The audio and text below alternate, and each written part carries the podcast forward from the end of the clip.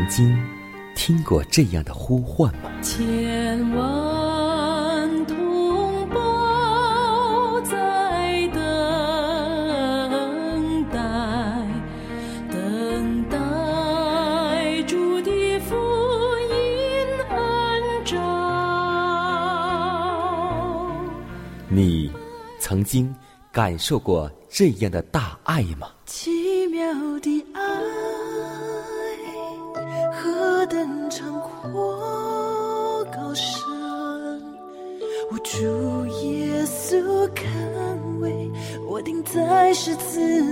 你曾经听过这样的歌声吗？这世间有个千年不变道理，那就是耶稣爱你。你曾经有过这样的渴望吗？如果你曾经，就让我们一同接受着崇高的恩照。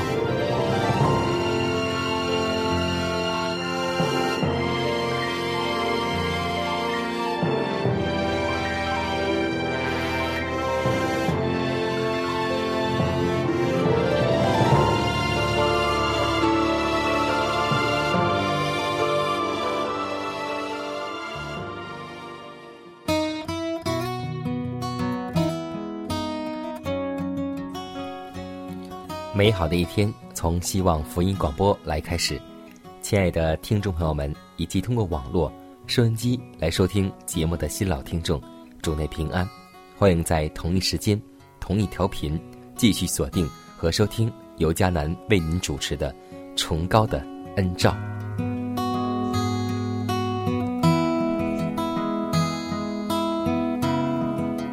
我相信有很多弟兄姐妹在。背后议论一个话题，那就是耶稣到底什么时候能够来呢？其实，这个话题从古至今一直被信徒在猜测着。那么，耶稣到底该何时来到呢？基督并没有把他降临的日子和时辰告诉我们，但是他清楚的向他的门徒说，他自己也不知道他第二次显现的日子。和时辰，如果他能够随意讲明，又何必劝他们保持时刻警醒等候呢？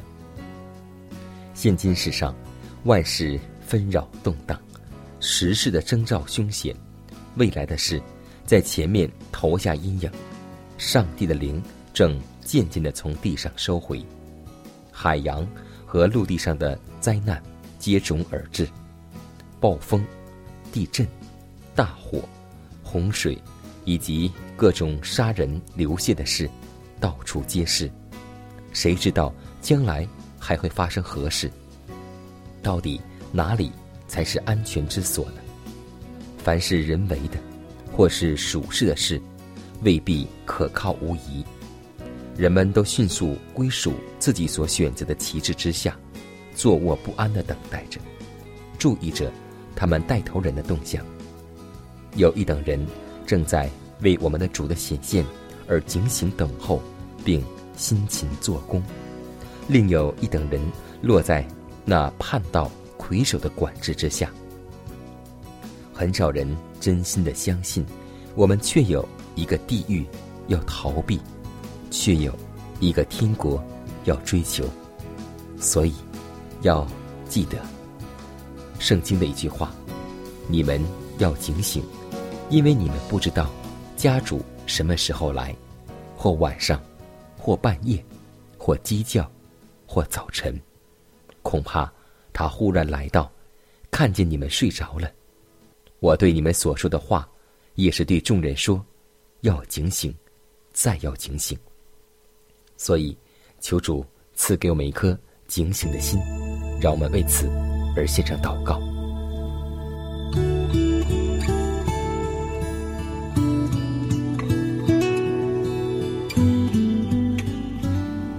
感谢爱我们的天父，感谢你创造宇宙和万物，因着你的大能和大爱，我们又迎来了新的一天。在清晨，我们愿意静默祷告，存着赞美的心，数算你奇妙的恩典。是你为我们披戴荆棘冠冕，却为我们成就完美的救赎。主啊，是你的死，你的复活，让我们得以重生，得称为天国的子民。所以，让我们今天过着在地如同在天的生活，随时为那大而可畏的日子而做准备。因为你告诉我们要常常警醒，不住的祈求，让我们吸取门徒的教训，能够警醒预备主的福临。天父啊，求你能带领我们以下的时间，让我们从你的话语当中遇见你，也求你除去一切魔鬼撒旦的恶势力，让我们中间有你圣灵居住。祷告是奉耶稣的名求，阿门。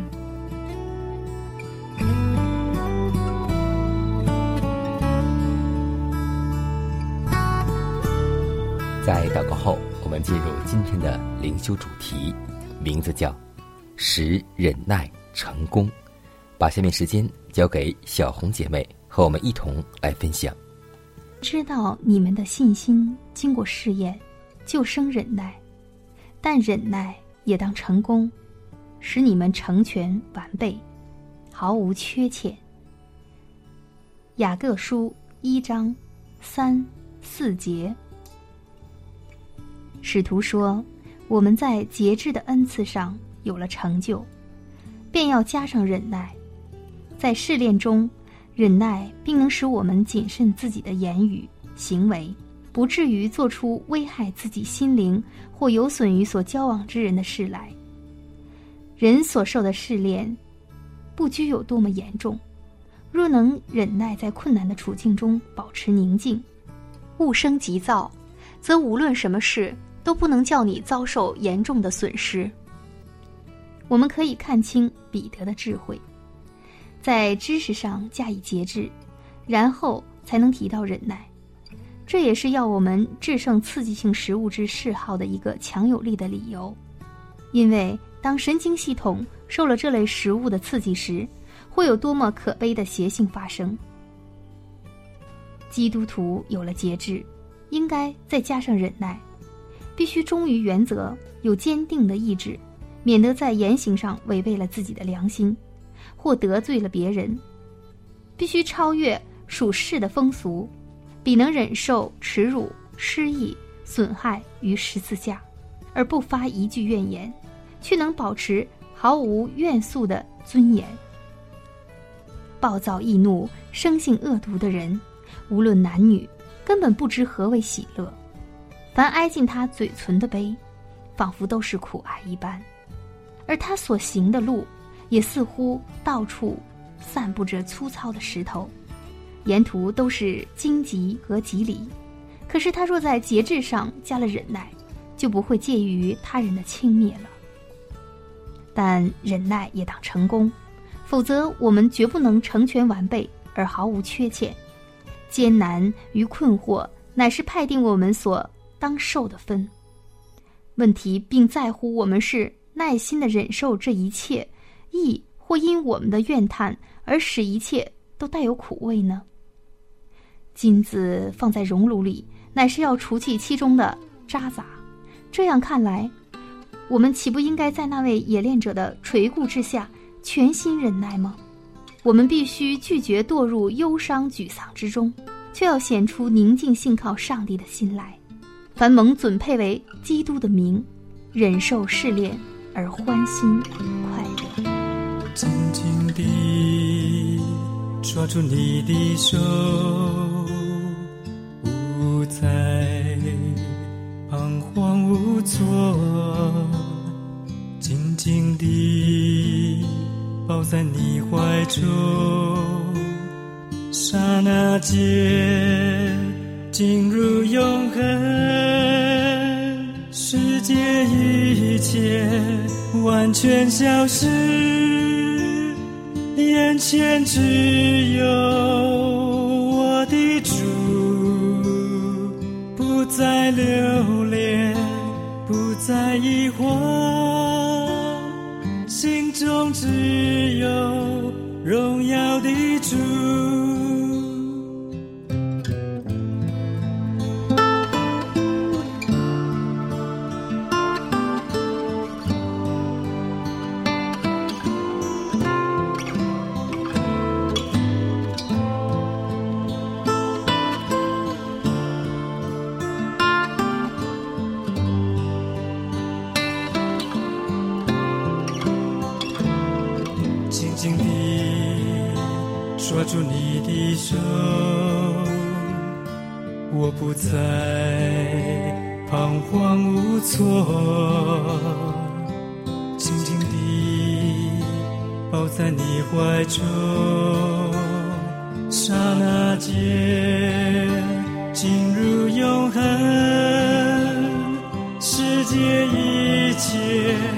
完全消失。眼前只有我的主，不再留恋，不再疑惑，心中只有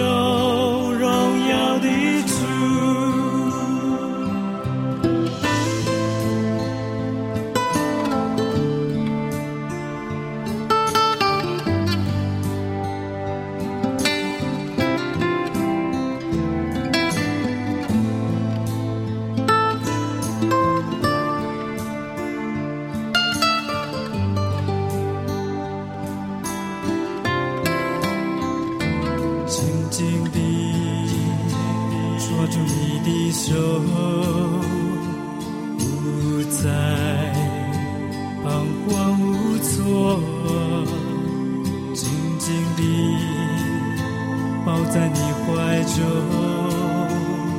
刹那间进入永恒世界一切完全消失眼前只有我的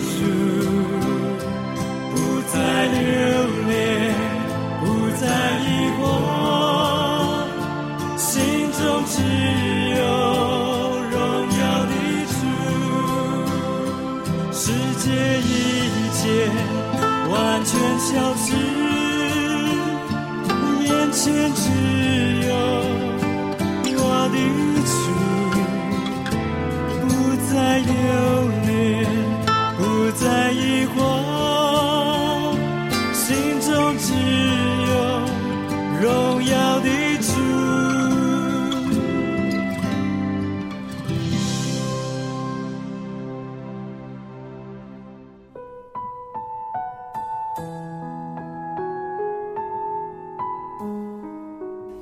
告，因为我渺小；祷告，因为我需要。亲爱的弟兄姐妹，每一天忙碌的生活中，我们是否经常忽视祷告呢？要记得，耶稣每次行神迹奇事、医病赶鬼，都是以祷告开始。我们的先祖先贤获得力量的来源，就是祷告。因为祷告。是我们属灵的呼吸，更是我们随时的帮助和力量。希望福音电台温馨提示您：美好的一天从祷告开始。祷告，因为我渺小；祷告，因为我知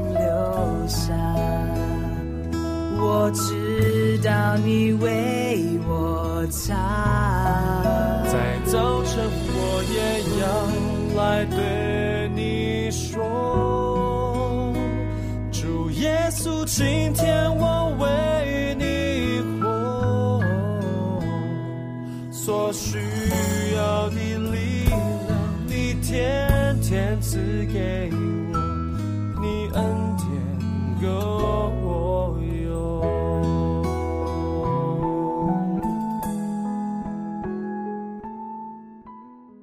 分享生活，分享健康，欢迎来到健康驿站。可以说，我们的身体有很多时候呢，我们是不熟悉的。但圣经告诉我们说，我们的身体是圣灵的殿，而在论饮食当中也这样告诉我们说，我们必须熟悉自己，我们必须时常学习如何能够照顾这间建筑物，也就是上帝所赐给我们的身体，才能够维护它处于最健康的地步。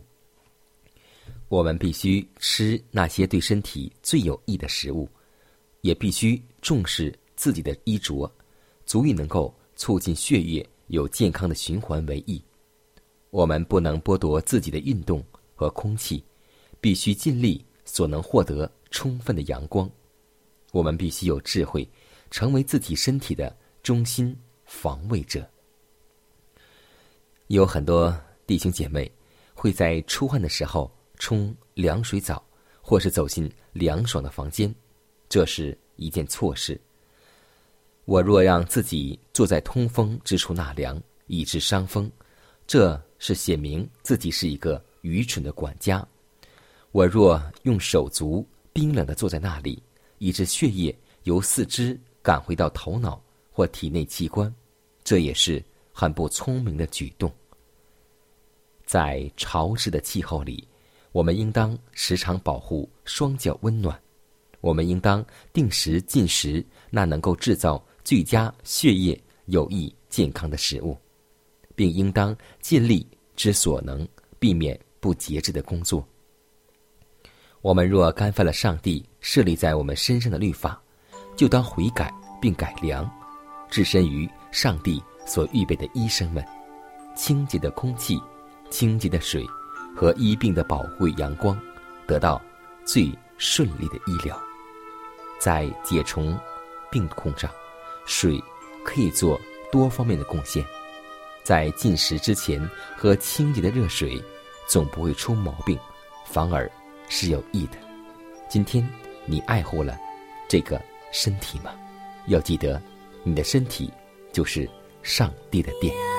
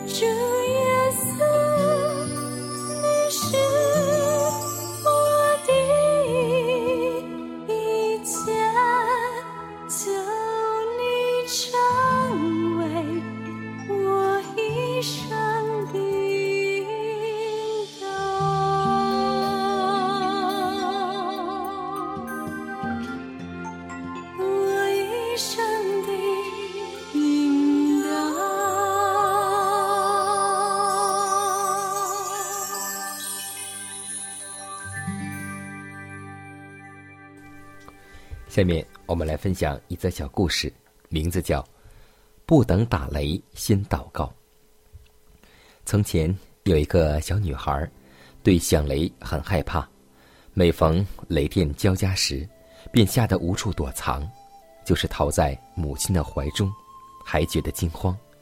母亲便对她说：“雷电是由上帝掌管着，你若是常常祷告，就不怕打雷了。”女孩听从了母亲的话，每逢打雷就去祷告，说：“上帝啊，求你使雷不要打到我。”虽然祷告后稍有平安，但仍是惊吓难受。母亲对她说：“你不要等到打雷的时候才祷告，就是晴天出太阳时也要祷告。”孩子照着母亲的话去做，时间久了。与天上的上帝产生了感情，认识上帝是爱人的神，他不再为怕打雷而祷告，乃是为爱上帝而祷告。此后，打雷根本不能使他再害怕了。回到信仰中，我们每一天若与上帝疏远，患难的时候惊慌失措，找到上帝，就是祷告。我们也会觉得上帝离我们很远，不能听闻一般。如果我们每一天，或是平安，或是灾难，都与主亲近同行，我们还有什么惧怕的呢？唯愿我们今天不要等到打雷的时候，有灾的时候才想起祷告。晴天、阴天、雨天，都要祷告。总而言之，一句话，就是。你们要横切祷告。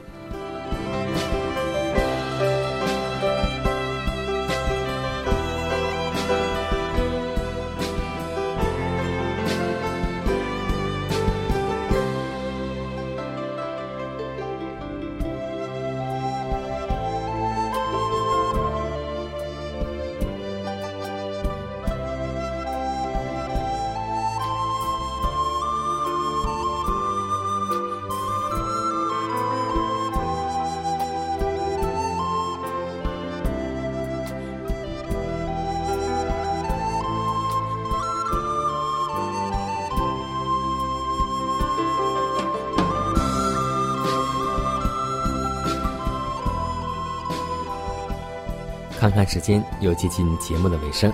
最后要提示每位听众朋友们，在收听节目过后，如果您有什么生灵感触或是节目意见，都可以写信来给佳南。来信请寄香港九龙中央邮局信箱七幺零三零号，崇高的恩照节目收。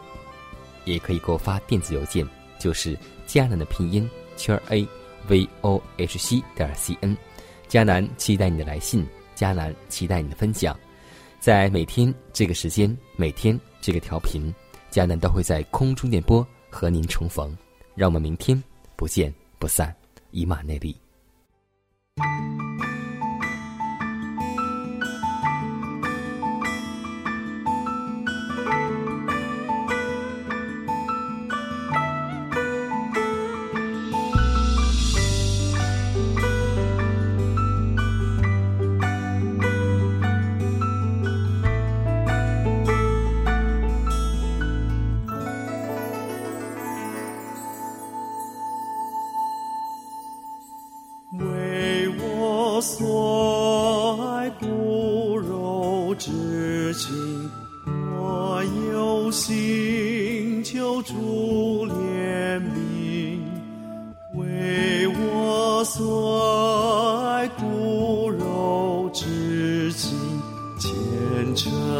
相助。